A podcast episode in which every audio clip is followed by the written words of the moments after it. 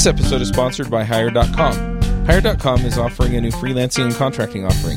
They have multiple companies that will provide you with contract opportunities. They cover all the tracking, reporting, and billing for you. They handle all the collections and pre fund your paycheck. They offer legal and accounting and tax support, and they'll give you a $2,000 when you've been on a contract for 90 days. But with this link, they'll double it to $4,000 instead.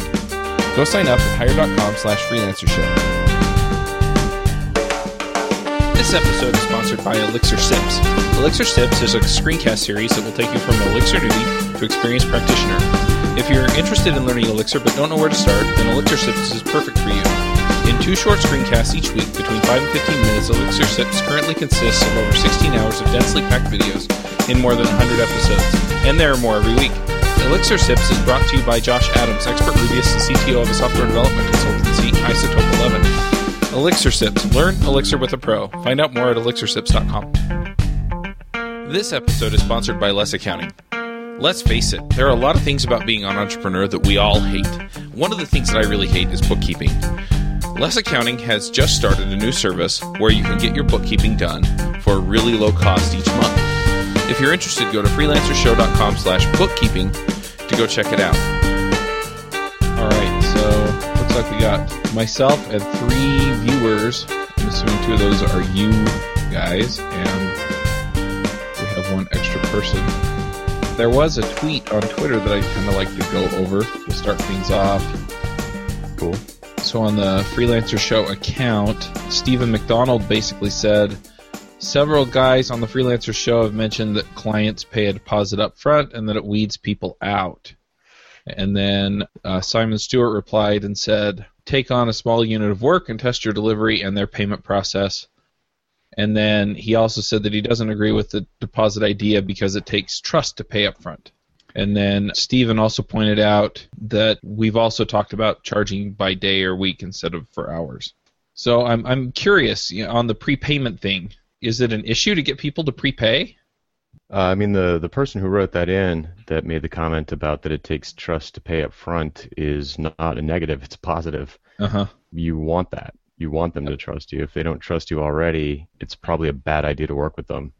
So, trying to think back if I've ever had a client who paid me 100% up front and the project didn't go well, and I can't think of one which I think probably has a lot to do with the fact that we already had trust built up. So the next obvious question is how do you build up trust before you're on a project together? But you know we can talk about that too. But I don't think that's a negative. I think it's a good thing. I think you should have mm-hmm. trust built up before you start working together. Yeah, I mean, part of my issue is that I've not gotten paid, and so in certain circumstances, I also just kind of come from the place of you know who's who's going to take the risk. And I like your point, though, that in some ways it's not who's going to take the risk, but it's do we have enough of a relationship of trust to, you know, you pay me and I do your work. Right. The way I set it up, uh, we're both taking a risk. In fact, I'm taking much more of a risk by getting paid up front 100% than I would be by doing an hourly estimate, which is basically time and materials. Uh, so when I do a fixed bid and I say, look, I'm going to take on the risk of scoping this project. Uh, so you don't have to worry about getting nickel and dimed or getting killed with change requests or anything like that. So I'm taking that risk. I'm the one that's saying I'm the expert. I know how to estimate a software project. You don't have to worry about that. That's not your job. Your job is to sell cars or run your school or whatever it is that you do. And you worry about that. I'll worry about this. And in exchange for that, since I'm giving you a fixed price, uh, I want the money up front and that helps insulate me against risk a little bit, but that's not really why I do it. Uh, really, why I do it is just get the money off the table completely, and then we just never have to worry about it again. So, someone who's listening to this should make special note of the fact that when, at least in my model where I give a fixed bid, I'm not going to hit them later with, like, oh, you didn't tell me you wanted this or you didn't tell me you wanted that. So, if you're doing that, if you're doing an estimate and trying to get a deposit on the estimate, that's a completely different thing. Yeah, I have actually, you know, when I was working hourly and when I was working, so hourly, yeah, I would get a deposit. And that way, for them, it was just a guarantee. Look, then I can keep working if you're a little bit late because I have I have enough up front to where I can just keep going. And so for me, it was just to smooth over the speed bumps. With weekly billing, doing that, I make them pay the week up front, and then if they're not happy with it, I just like the way that Curtis set that up. So it's like, look, we've lowered the risk on both ends because you know it's a, it's a week's worth of money, and if you're not happy with it, I'll still refund it. But then, you know, I'm only taking the risk on the week, and you're only taking a risk on the week's worth of dollars. Mm-hmm. Right, and that's kind of how I do it. And the other thing is, I do I charge you know 100% for the week up front, and that's also to basically take my schedule for that week because I have X many clients I could sell to. If they actually you know, if they just want to work with me, like I could say, well, I have this other client who's willing to pay me now. You want to wait till the end, and you know, I bill you, and invoice you later. So why, you know, why would I want to work with that second client? And so that's that's kind of the other reason for my the way I do it. But yeah, I mean, you you have to have trust. I mean, you shouldn't even do business with someone if you don't trust them. If you don't trust them, like you're just opening yourself up for a world of hurt if you get into mm-hmm. into business and start exchanging money or talking about stuff with someone. Yeah, I've often said that I wouldn't work with somebody I didn't want to have drinks with and it's served me very well. yep. It just makes your life better. Anyway, I mean, on top of it, you don't have that, you know, you know that feeling when you get that soul-sucking email and you just like dread it all day and you don't respond to it and you just like you're having this no, fight no. in your mind. it's been a while for me to have one of those, but I remember losing sleep over those. You're like having the, you're like, oh, I'm gonna have to have a phone call with this guy, and he's gonna say this, and then I'll say that, and then he's gonna say this, and I'll. It's like a nightmare.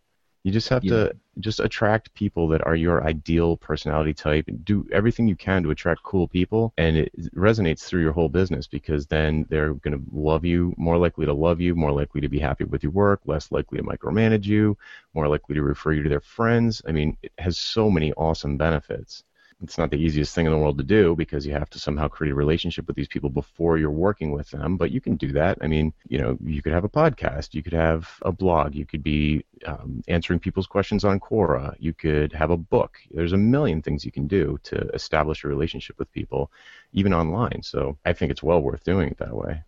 That's interesting. I mean, we, we kind of talked about conversations that sell, but are there particular types of conversations that build trust more than others?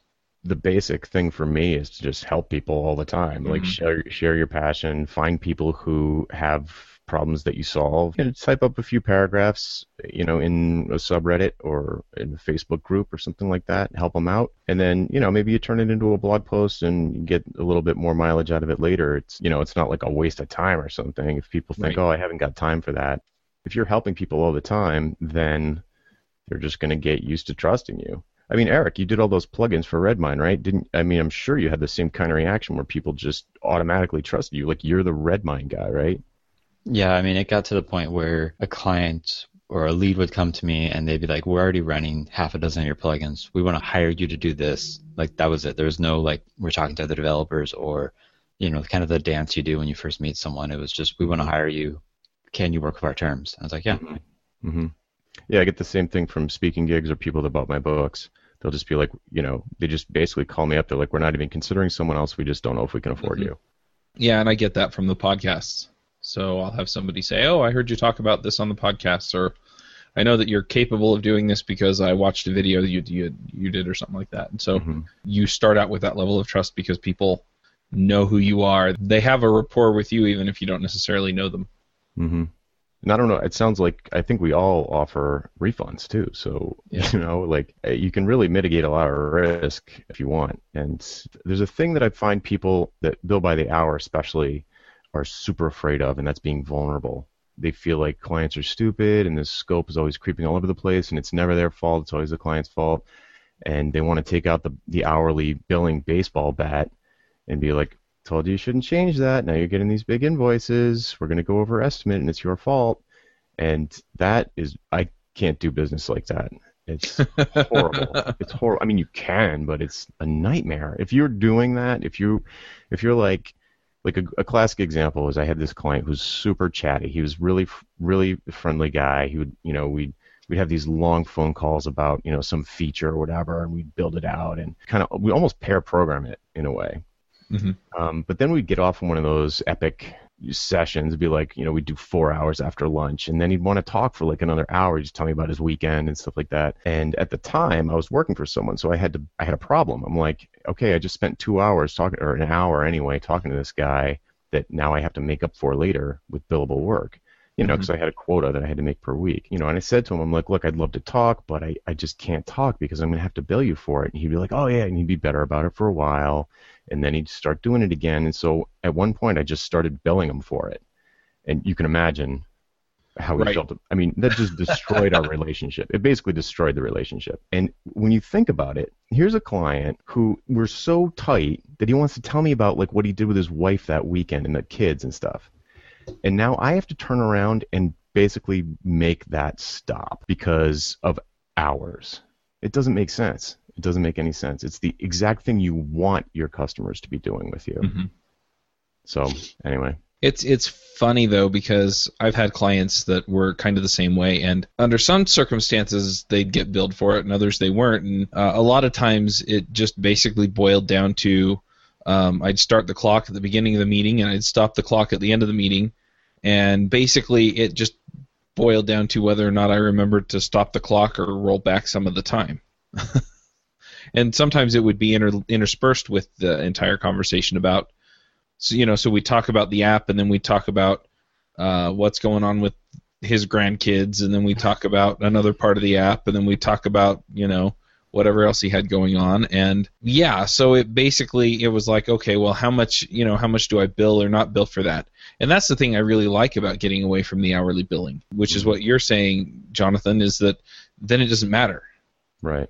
You know, Yeah. because I got paid for this week or I got paid for the project, and so if I sit and chat with them for a little while, then big deal. And I'm working with somebody that I like to talk to. Otherwise, I'm going to be trying to find excuses to disappear after we've done the business. Yeah, but you'll still run into that problem, or at least I do. Was it Mondays? I commit to like I'm gonna do these. We'll say five items, and you know if it ends up like they want to have a lot of meetings or they want to have some back and forth, like weekly billing, that's fine. Like they're not gonna get charged more, and I don't have to worry about meeting my hours. But if it's so much that I can only now get to four of the five, like it can be a difficult conversation of like, okay, because you talk so much, now we can't do that feature that you really need. Mm. Mhm. Yeah, that's why I don't do I do no time basis. That's because of that reason. I just I mean weekly is way better than hourly because it, it blurs a lot of that and it also gets your customers out of your calendar a lot to a large degree. But Yeah, they're not nitpicking over yeah, your time. every little thing. But Eric's right. Like if you get to the end of the week and they're expecting more work to be done, you have a similar kind of problem where they're like, "Geez, we spent three thousand bucks or whatever it was, and we were expecting to get more done. What can you do for us?" hmm you know, and you still have to similar. It's it's less painful, I think. I've I've never done weekly billing. I've done prepayment for like blocks of hours, which is pretty similar, I guess. But the way I approach it is because you still I still have to worry about scope creep, of course, because I'm just getting one flat fee. So if they are super chatty or they try and change scope like crazy, that's bad for me.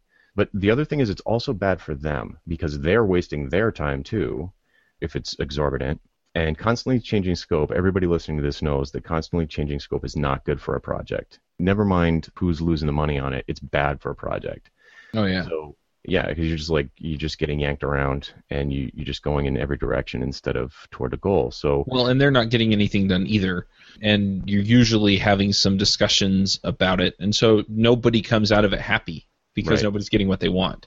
Right. So the way that I set my business up financially, it gives me tons of incentive to say things like, you know, after a reasonable amount of socializing. You know, I, I, I like socializing and I want to be that way with customers, but it's kind of like just it's kind of like any kind of friendly meeting where there's some kind of agenda where at some point you have to get down to business and I'm and it's on me to do that because I'm the one that will be directly uh, making less money let's say or spending more time to do something that I could do more quickly so at a certain point, I'll be, I'll say something like, "This, yeah, ha, this is great. Uh, so let's um, get to the agenda, or you know, we've only got a certain amount of time. I know you guys are busy, so let's cover the things we need to cover."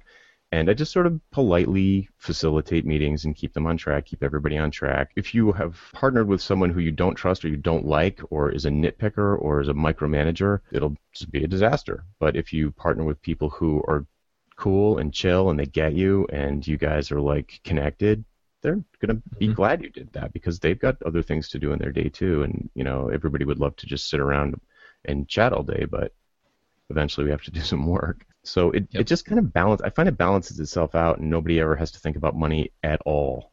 All right, I think we've covered that. Should we get to our uh, first question out of the chat?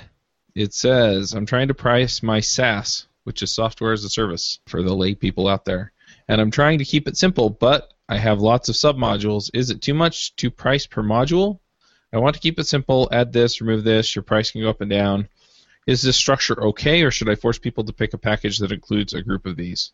Well, you, you get into the paradox of choice, where you know if you have say the base and it, you know there's two tiers for that or three tiers for that, and then you have these optional add-ons, and each one has their own tier, or maybe you have one that's based on user count or uh, utility usage, which is like how much disk space you use or whatever. It can be overwhelming. I mean, a customer, not even a customer, a lead at that point can come and be like, I need to use this service, but I don't know how much I'm going to pay. And that fear, that uncertainty is basically one of the big reasons why people just jump away and won't won't buy something. So it, it might make sense to be like, oh look, it's easy, you can just kind of pick you know what you want to use, this and that, but you could be losing a lot of people that way. I think that's why a lot of SaaSes go towards the you know three to five different plans and just stick with that. Um, exception of like Amazon or places like that where they they have the volume where they can do like a utility based pricing or something like that. Yeah, I was actually going to bring up Amazon because that's one of the things I really don't like about AWS is that you never know how much it's going to cost. You never know. Fortunately, it's usually so low it doesn't matter. But we've had months when, like, whoops, we left that uh, instance running that we spun up for a test or something, and it's an extra 500 bucks this month, and or whatever, and, and it's it's really distasteful to not know how much it's going to cost. So I basically agree with Eric. It's like don't go too crazy. The ones I like the most as a customer are the ones that let me do everything I want to do and maybe charge me extra for things like analytics, reporting, downloading reports of my data in spreadsheet form, like features that only super users are going to want, maybe API access. So stuff that only super users are going to want. So you can have kind of like a noob level and a power user or a super user level and like an enterprise level. Um, it's kind of hard to say without knowing what the SaaS is, but I wouldn't go nuts with like a menu of Heroku where you can like throw in a database and throw in this and throw in that, and before you know it, you're spending like 800 bucks a month, and you're like, the unknown of how much it's going to cost every month is I don't personally like. Yeah, I, I would stay away from per user too. There's some merits to it sometimes, but for the most part, companies use users to like have actual people at different accounts. I, I don't know a single company that has like even mentioned the idea of like, oh, let's just share user accounts. And so they start sending around email and passwords. And now, you know, they're not paying you as much because they're using one user for 10 actual people. But there's also a huge security risk. Like that password has basically been leaked. And so if someone breaks into that account, your SaaS company is to blame, even though it's not you. So like I think my CRM charges per user, and it, the other thing is it's annoying. Like I would love to hire someone to come in, you know, an hour or two a week to just kind of clean up stuff in my CRM, but that's another user, and it would basically double my price. Mm-hmm. It's like that's not worth it. You know, mm-hmm. if I had to pay, you know, I'm paying like uh, 12 bucks, whatever, a month. You know, if I had to pay 24 and I could have two user accounts or five user accounts, then yeah, it'd be great. I would I would upgrade and do that instead. Yeah, I was just gonna basically say the same thing that everybody else said. You can always make it easy to add uh, submodules after the fact. Um, the other thing is is that if it's not tiers, if it's kind of different users are going to use different feature sets, then you can also set it up that way. So you could have like the engineer option and the author option and the writer option and the personal trainer option or you know whatever. And so they're all going to use different submodules on the same app and then they get the same basic features and then you could have like custom. But uh, yeah i would keep it uh, you know pretty straightforward. And then as far as users yeah i think it should be more about usage. So if they're taking more space or using more bandwidth or whatever is going to cost you money then find a way to put that into terms that they understand so that they, they understand I'm paying for this level of usage instead of per user because if I set somebody up in there and then they never log in, I don't want to be paying for them. But if I'm one of those users that is uploading a ton of data and things like that, then the plan may uh, fit me a little bit better but yeah, I, I agree with Eric. I don't really like the per user plan, but they're more of an issue for me as a small company or adding one more person than it is sometimes for the enterprises who just buy a huge block of users and then just go for it. Yeah, I do. My main consulting gig right now is for SaaS, And I like the approach that we've taken there, which is similar to basically GitHub and Basecamp, where there's a, a really simple cutoff. I'm sure it's very simple to code because that's the thing. You don't want to put in a ton of complexity into your code base just Yeah. to support different pricing tiers because you're going to want to change your pricing every so often.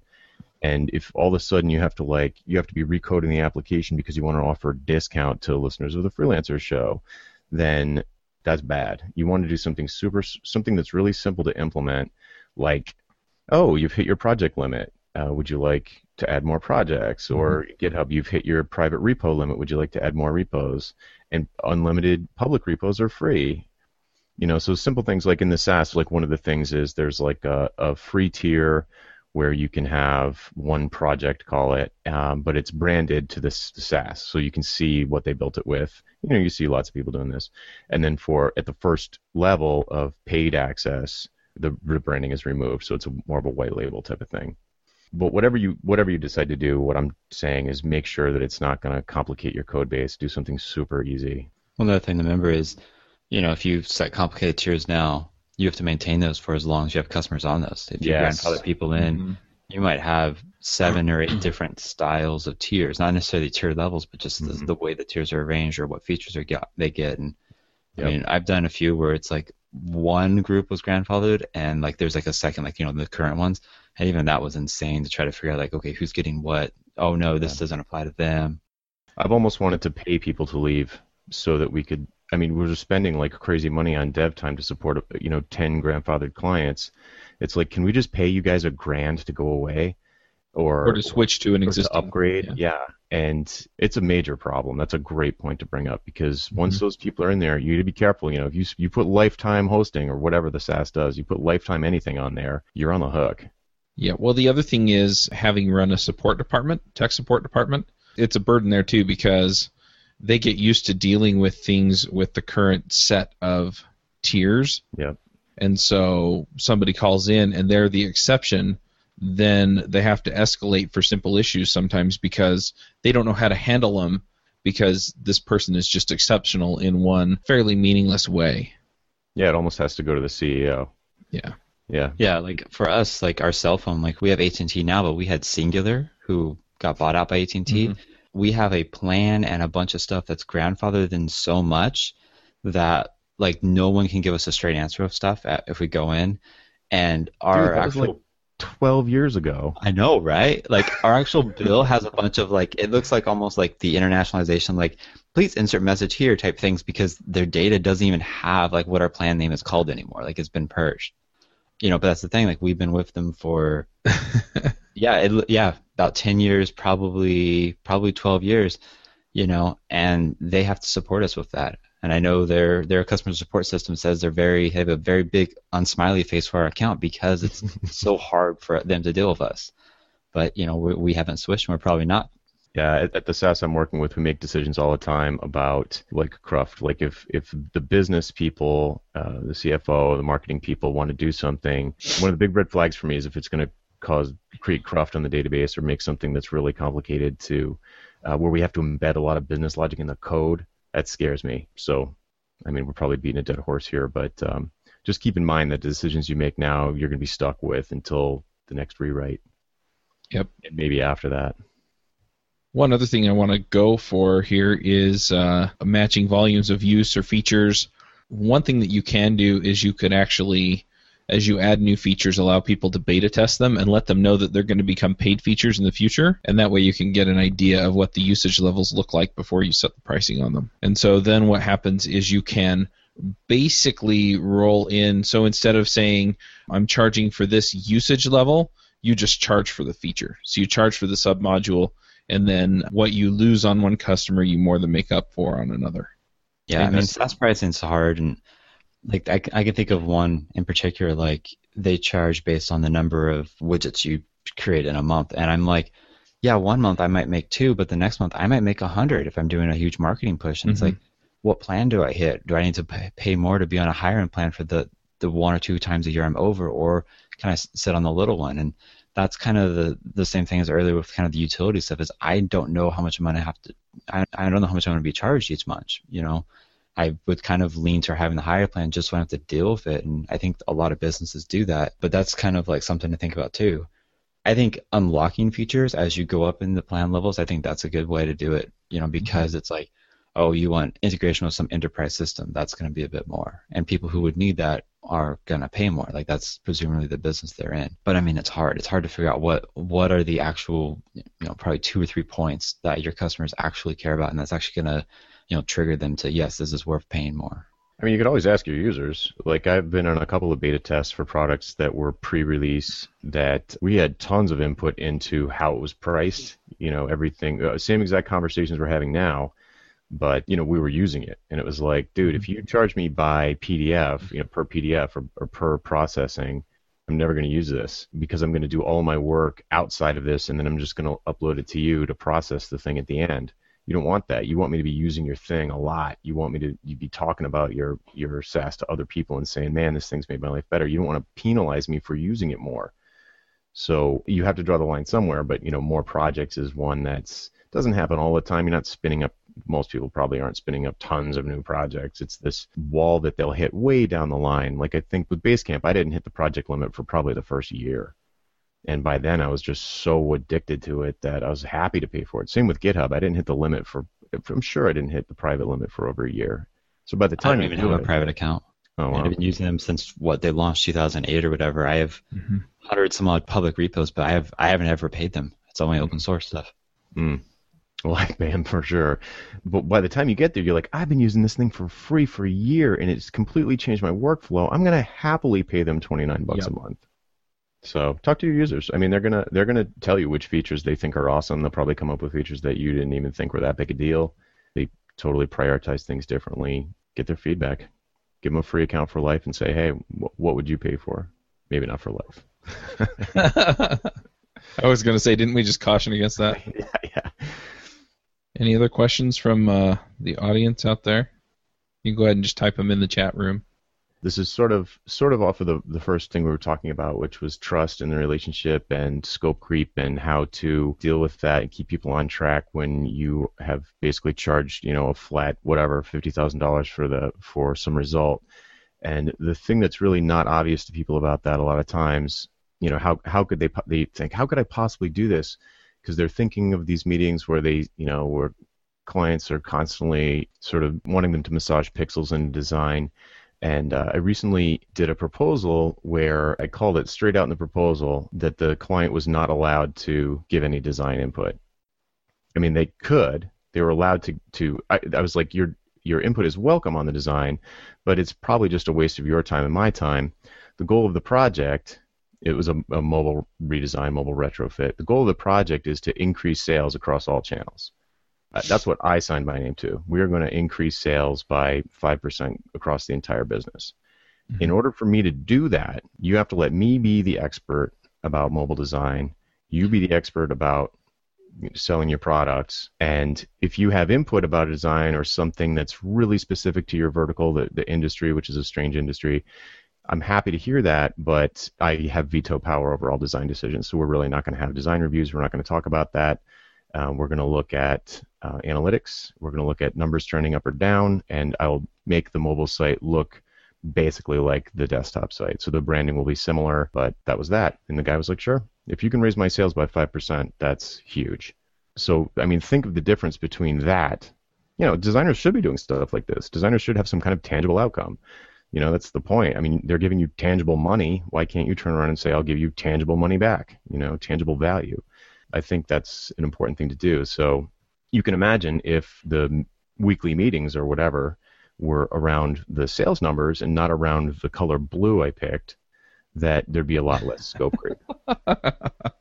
I like it. And the thing that's interesting to me about that is that it, it really is this uh, results based thing. And yeah, I mean, most businesses, if you could raise their sales by 5%, it just makes a lot of sense that, I mean, I don't care what you do. You know, if you're standing on your head and singing songs with bad words in them or something, I, I, I mean, I don't care as long as as long as I don't wind up paying for it later on. Yeah, within reason. So you know, I'm not going to do anything distasteful or right. obnoxious, or you know, it's going to be basically like the desktop site but mobile friendly. Yep. And I predict, based on their current numbers, that that is going to at least increase their sales by 5%, if not significantly more. So I'm like perfectly comfortable committing to that as the lift. I mean, their mobile traffic is just, it's their site is terrible on the mobile, and the bounce rate is absurd.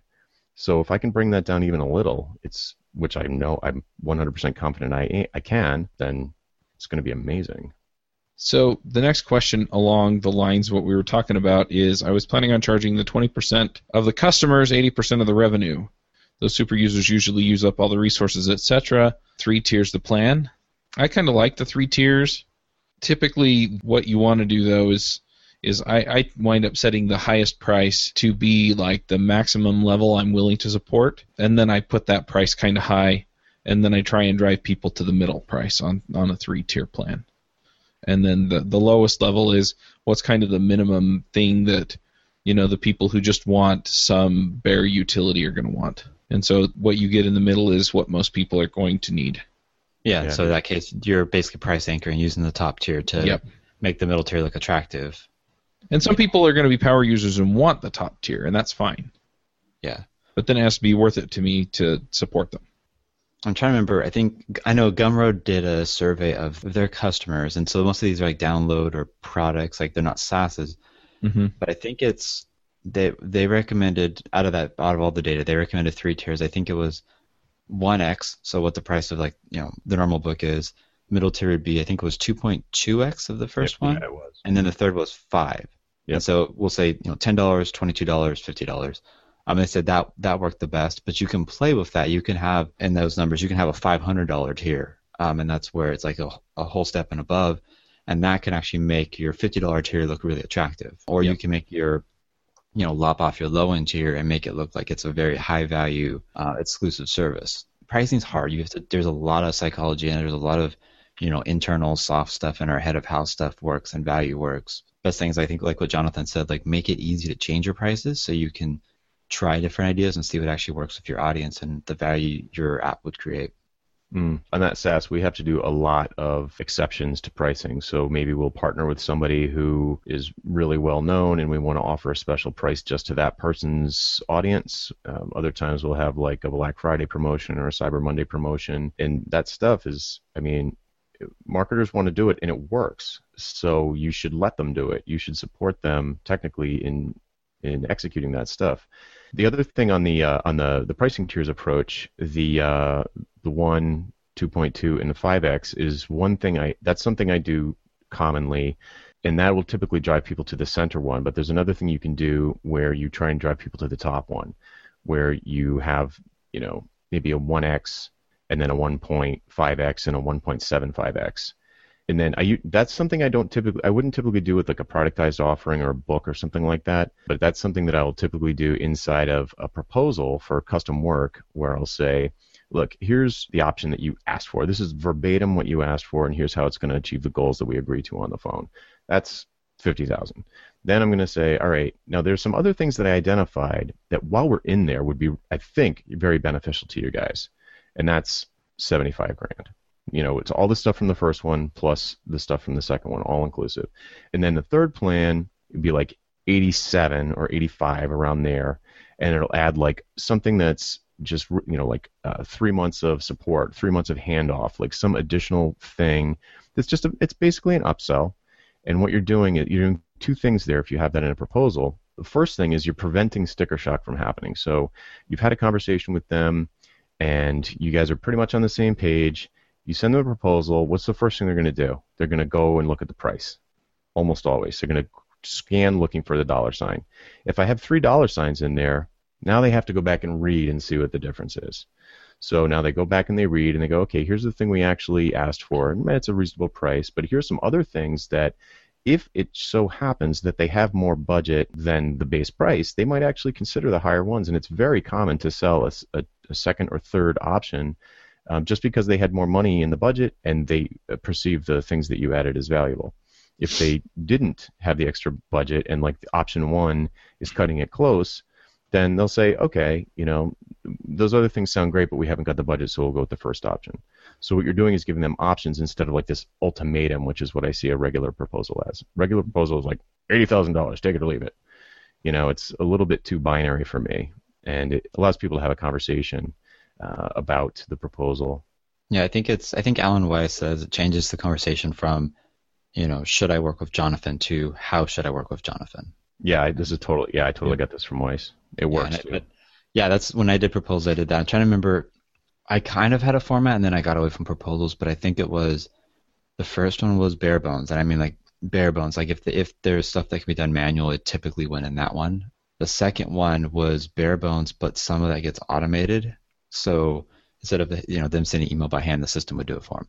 Right. Um, and the third one was those two plus adding like some big opportunities, like let's enter this new market type of idea. Mm-hmm. Um, I like the third one because even though it was a higher end, it kind of would let them open their eyes and think like, oh, we never thought about about that. That's going to bring up yeah. you know an extra two million revenue a year. Okay, that, that we can find the budget for that. Mm-hmm.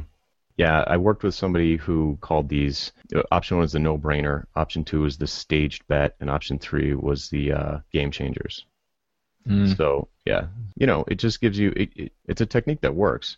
There's another one that uh, I recently learned, recently read about, and I really like, although I haven't used it yet, so your mileage may vary. But Blair Enns from Win Without Pitching, he's a big fan of value-based fees, but he also thinks that there's a place for hourly, uh, which I'm not a fan of. But um, he makes a great point, which is one of your options can be the first option can be uh, we estimate that it's going to be X amount of hours at, at my hourly rate, and so that will probably be, let's just say, 50 grand but that's an estimate, and I'm not guaranteeing any results. The only thing I'm guaranteeing is that I'm going to do the work that I said I'm going to work, and I'm going to do the hours that I said I would work on. Option two is I do the exact same stuff. We go for the same outcome, but I give you a fixed bid of $85,000. So I'll take on the scope creep risk and have a, a totally different, it's a totally different billing model, totally different risk profile for them because they can say, just like I was saying before about Amazon, you never know how much it's going to cost, which drives you crazy uh, if you're spending big dollars on custom development, you know, 100, 200 dollars an hour, and you don't know how many hours it's going to take, really, super scary. So they might say, you know what, I'd rather be a, a you know, bird in hand type of person, and I'll just pay the 85, and you take on the risk, and we'll just work until it's done. So, so that's a really like a, a thirty-five thousand dollar insurance policy for them. It's a you're paying an mm-hmm. insurance premium. It's a premium, yeah.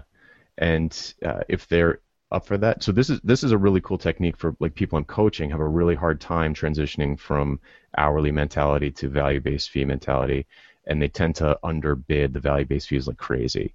So this is a perfect technique for people who are making the transition because you can it immediately gives you an option. It's you're not doing different work, you're doing the same work. You just say, hey, we can either bill it like this, and I think it'll probably cost you fifty thousand dollars, but maybe it'll be more. Who knows? Uh, or we can just lock it in, you know, it's kind of like eBay, like the buy now price. Mm-hmm. It's like the buy now price versus the auction. Uh, so I, that's something that I'm looking forward to testing. But like I said, I haven't tried it. I did it the other way with my current client. I went to them and I did a proposal and I said, "Here's the fixed bid because I think it's going to take this long, and you know, then this is my weekly rate, or you can just pay my weekly rate." And then they wound up just paying the weekly rate, and it, yeah, it cost them like three extra weeks. Is that because they thought you, you would get done earlier without doing the fixed bid, or they thought like you're buffering the fixed bid a bit?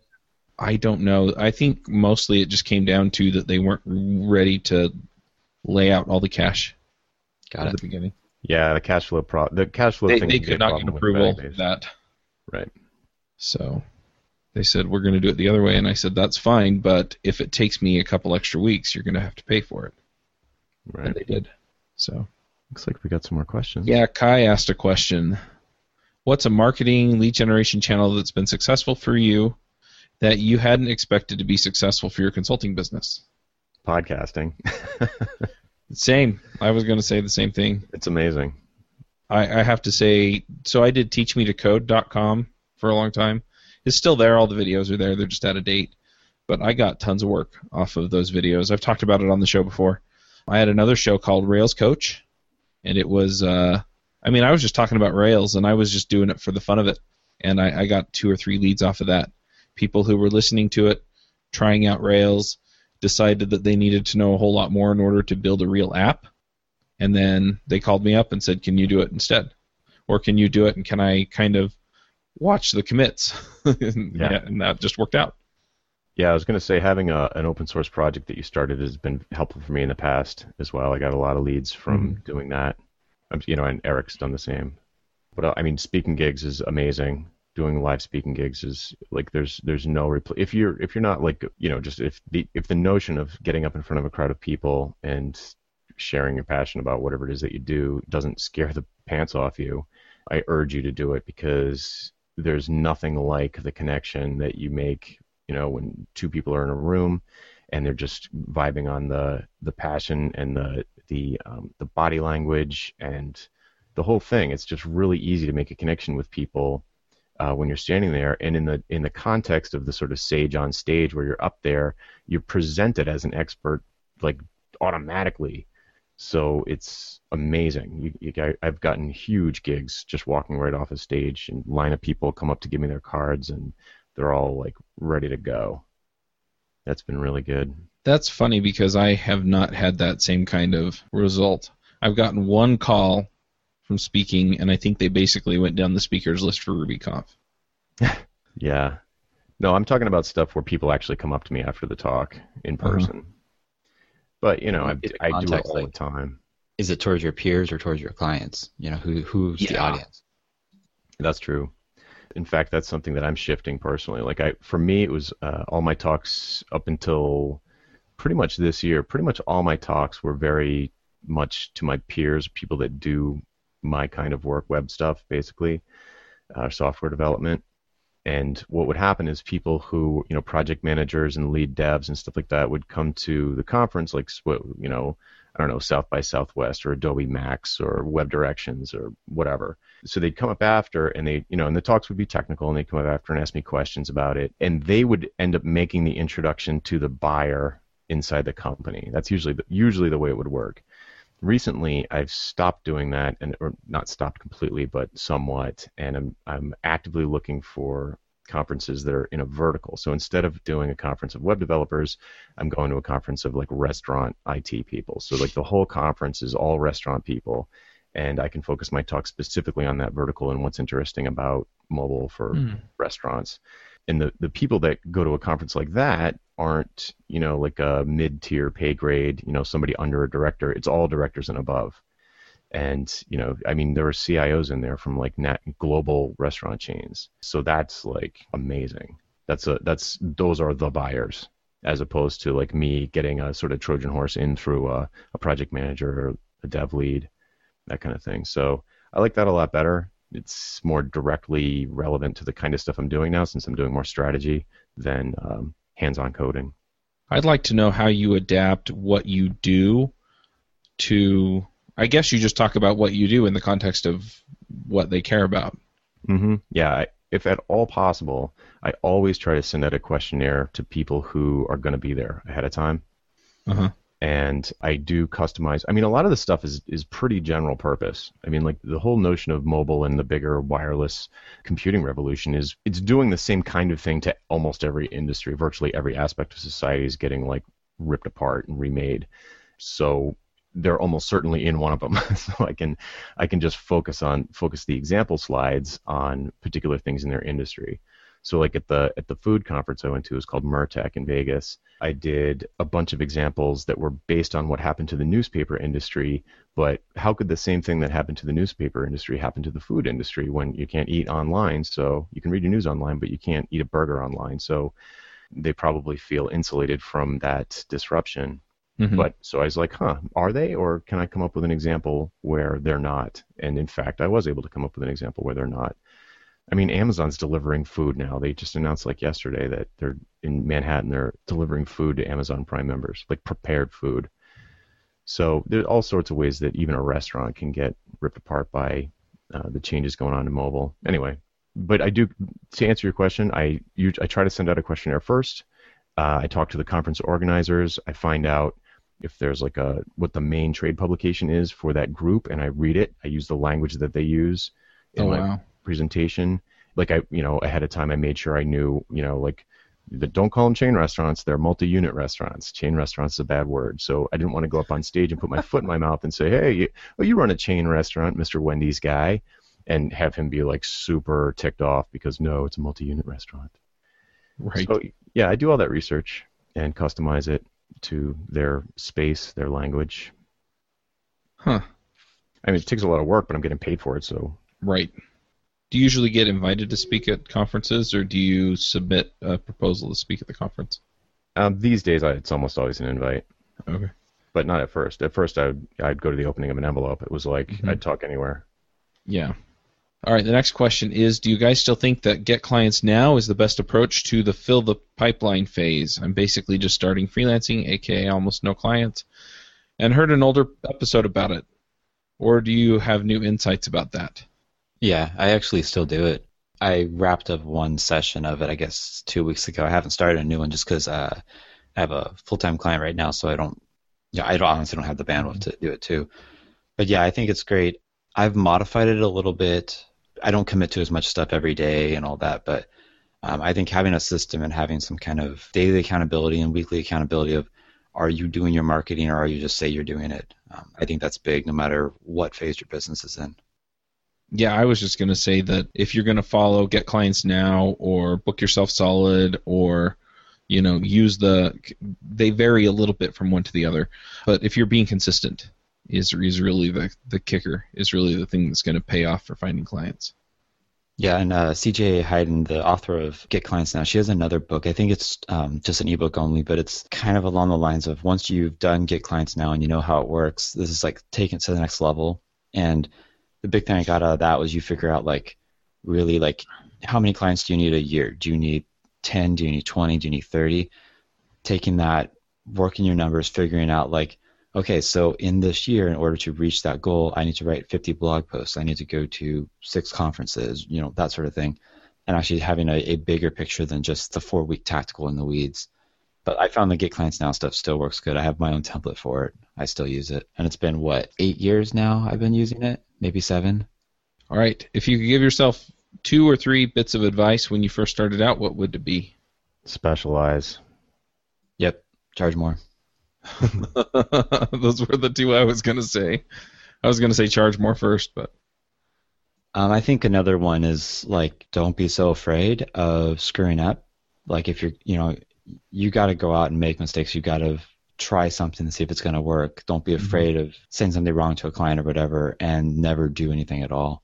Yep. Try to work with people that you like. You know, try it. We've already said this, but you know, I know when you're like just starting out, you're trying to make ends meet and keep the lights on and all that stuff. You pretty much want to take all comers. But when you're doing that, if you do that, make sure that you realize that you're doing that and that that's not the way it has to be, and that you're in a transition. You're going to try and transition from that, just getting the money to pay the bills. Um, while you're doing that, take note of what you love about certain clients and what you hate about other clients and just try and as you get a little bit more cash in the bank try and skew more toward the ones you like instead of the ones you don't like i mean it sounds so obvious but i hear it all the time from people they just like shocked when they think of someone freelancing saying no to somebody saying no to a lead it's like mind boggling for people uh, but don't be afraid to do that got to keep your lights on. You got to pay your bills, but always be trying to get clients you like better. And Yep. specializing helps with that. Raising your prices helps with that. All that stuff works together to attract clients that are going to be perfect for you. And actually thinking about that, because I I did this I guess mm, about a year ago. Uh, figure out how much like how much income revenue you need to pay your business bills, pay yourself a, a decent salary, and just to live on. You know, not not where you're improving your lifestyle, saving, investing, all that. Just like the minimum. Figure out what that is, and kind of back into like with your rate, like how much you need to work, and then taking what Jonathan said, like that's how much of the we're going to call them bad clients. That's how much of bad clients you need. Once you get above that, then you either need to work on marketing to get the good clients, or you need to work with good clients. So if you're at if you're above the minimum and a new bad client comes to you, you turn them down, and you basically do that.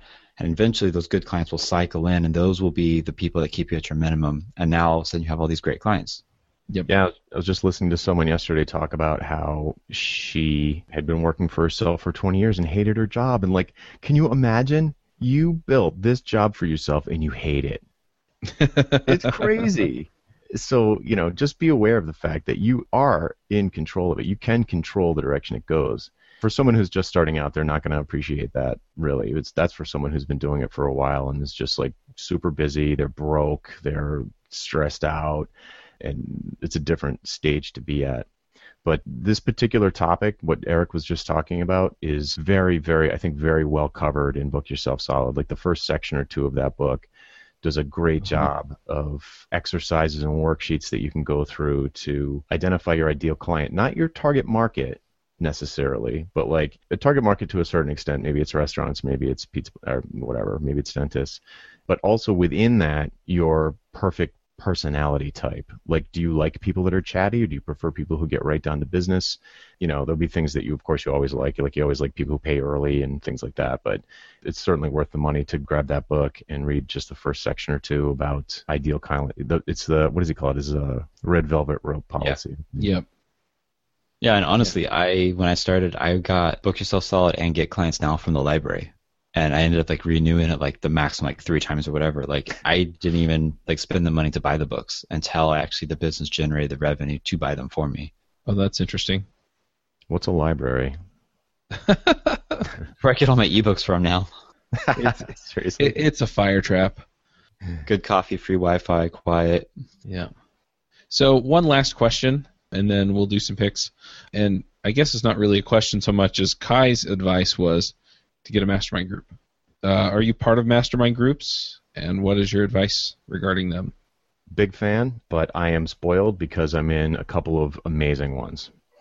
So I know that, uh, and I'm not in very many different ones. I, I've only got, I think, uh, two what I would call proper masterminds where it's just birds of a feather chatting about how they get business done. I'm in a couple of others that are business, just specifically business related or paid membership. And other people who are in them with me are in more than I am, and they say how a lot of them are just like a ghost town or a complete waste of time, and that there are really no contributions there. Maybe spammy is too strong, but it's it's very networky. Noisy. No, no, yeah, perfect. Yeah, they're Yep. so so you want a you want a good one, and if you find a good one, I mean, it has completely changed my business. Yeah. It is. I have not. I've been solo since 2000, late 2005, early 2006, and there was absolutely nobody, nobody in my personal life or professional life that I could talk to about any of this stuff. And the speed that I have been able to just the increase in velocity of my business now compared to before is jaw dropping. And you know, it's just stupid stuff like, you know, can I get another pair of eyes on this sales page? Or what do you guys think about this? Or pricing questions. What do you think I should price this at? And just having like a group of, you know, I think a good mix is like maybe 20 people at the most, where you get like people you trust that have either done it before or doing the same thing as you. Maybe they're ahead of you, maybe they're a little behind you. Um, it's all super beneficial. Even even giving other people advice makes me understand my own business better. It's fabulous. Yeah, it's really good. Yeah, I can't even tell you how many times it's like, I got to write down what I just said because, because you know it's exactly what I needed to hear. Right. But yeah. So I I am part of one mastermind group. I've actually been a part of several others, uh, varying effectiveness, and I've actually started one of my own and then shut it down, um, just because it wasn't quite what I needed. But the mastermind group I'm in right now is you can actually go listen to our meetings. We do talk about a few things outside, but uh, outside of the chat, but for the most part, we just record it. You can go to entreprogrammers.com. That's like entre, like entrepreneurs, programmers, and we talk for a couple hours every week. And that has been so helpful and so useful. And we actually have an email list that we email back and forth uh, several times a day on. I've thought about doing a local one. Uh, the issue that I've had is that I've done that twice, and it always just turns into we're going to get lunch together, and no, no, there's no accountability. There's not a whole lot of help going on, and so it just it turns out that it's just not worth doing. But I think that really just boiled down to the people that I brought into it. Some of whom wanted that the kind of environment that I wanted, and some of whom just weren't comfortable giving that kind of you know frank feedback in person. Mm-hmm.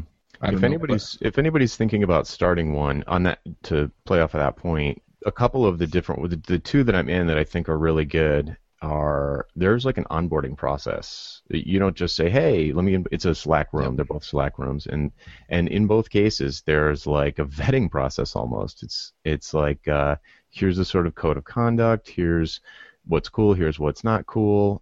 And I mean, in fact, one of the rooms didn't start off that way. I was in one of the rooms before that sort of. It's not a code of conduct. That sounds like not fun. It's fun, but it just sort of lays the ground rules of what the social mores are in this space.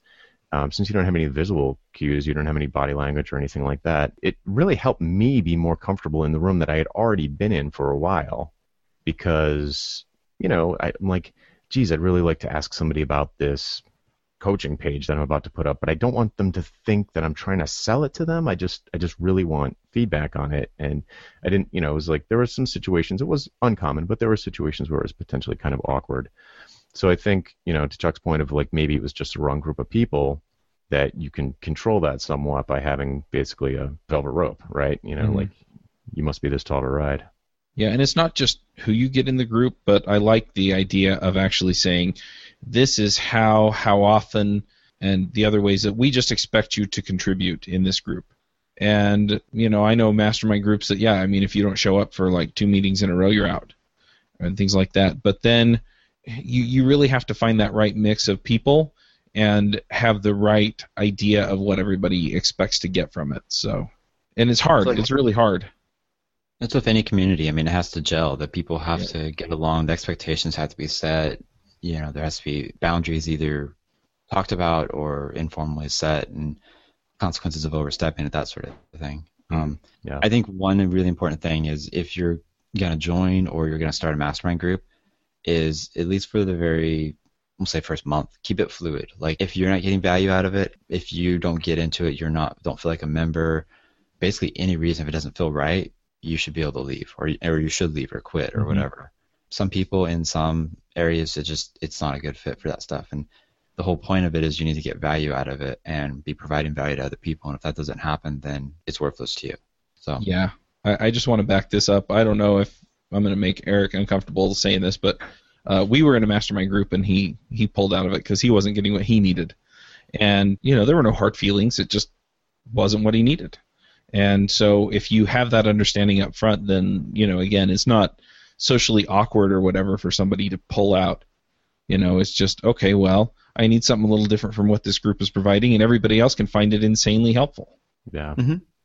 I mean, it's just like with your clients. I mean, there might be a client that's a great person. They have a great business, but they're not a good fit for you. Uh, working with them would be make things worse for you and them. So it's best not to work with them. You know, refer them to someone where they would be a good fit with. Yeah, they may have a great personality. Sorry. It's me, it's not you. That's right.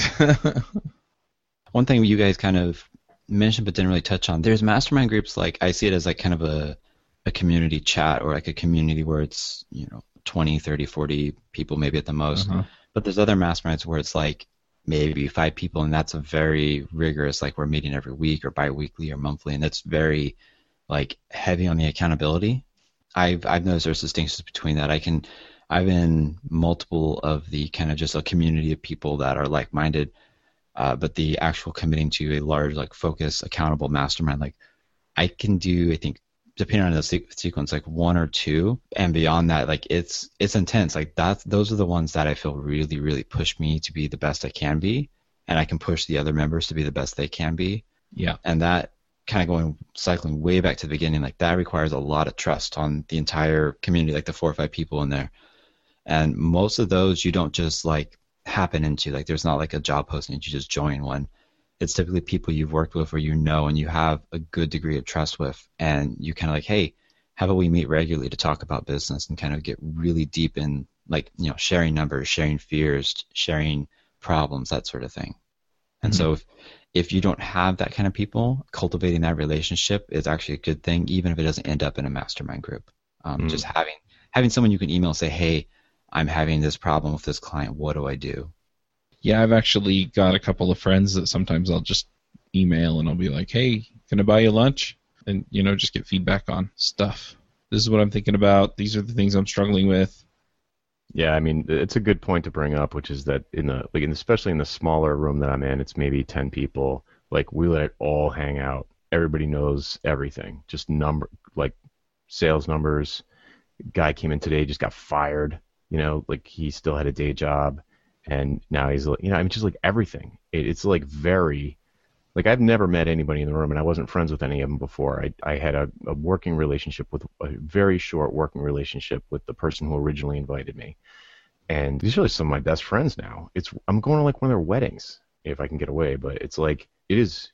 Uh-huh. You know, it's probably been I think it's been a year now, and it's been transformative for everyone and very very intense, in, but in a, I mean in a good way. So if you're not getting that, keep looking for it because it's really beneficial if you're yep. in one that's just kind of like meh, jokes and gifts of cats and stuff, that's great. But you need to also be getting like I don't know. I feel like we all work in our basement now, and it's like there's no like where do you get that? You know, we all kind of have weird jobs. There's a lot of us, but it's still pretty weird. You know, it's like a new thing. So it's hard to like I can't talk with anybody in my family about any of this stuff. They all have like regular jobs. If you feel like you have imposter syndrome or you like what is it called? The highlights reel like where everyone else is being successful and you're not a mastermind group will really help you with that because you'll see the people that you think are superstars they struggle with the same thing. It might be at a, a larger scale but they struggle with the same thing. And sometimes the stuff they struggle with you're just like that's nothing. Here's how you fix it. But seeing that everyone is just people too well most people are just people you know i think that can actually really help out you know especially during those hard times when you're going through stuff yep all right picks uh, Eric. Okay, I got two. I have a feeling I'm going to steal one of Jonathan's, but whatever. First one is a pick from IttyBiz called Pay Your Love First. Basically, it's a, a blog post. You, you really should read it, especially if you kind of have, uh, like, I have a split personality for my business. I have my product side and also have my consulting side. Um, but it's basically like when you have that kind of that tension of like, what should I focus on? Should I work on A? Should I work on B? Um, it's pretty interesting. Um, she has kind of a, a, a, nice analogy going through with it. So it's I think it's based on another article which she links in the beginning, but uh, read them both. They're really good. And the second pick is the Consulting Pipeline podcast by Philip Morgan. Uh, he launched it recently. There's I don't know how many episodes now. Looks like there's this Jonathan Stark who's on the latest one. what a punk. Yeah, I mean I'm on one of them. I don't know how Philip got that recording. But it's some good stuff. I listened to what is it, the estimating market size ones. There's two of those, and then there's um, some stuff on actually positioning and really focusing in on like how do you specialize. It's like a, a gradual kind of spiral iterative process, which is really interesting. I like what he's doing with it because it's you know, you got these interview ones, but you also have these really short focus, like here's how you do X or here's something about topic Y. So those are my two picks. Nice. Awesome. Jonathan. So you almost stole one of my picks. My first pick is also from Philip. Philip Morgan has a product called Drip Sherpa, and we talked about Drip at length last week uh, about sort of a powerful, you know, marketing automation tool that it is.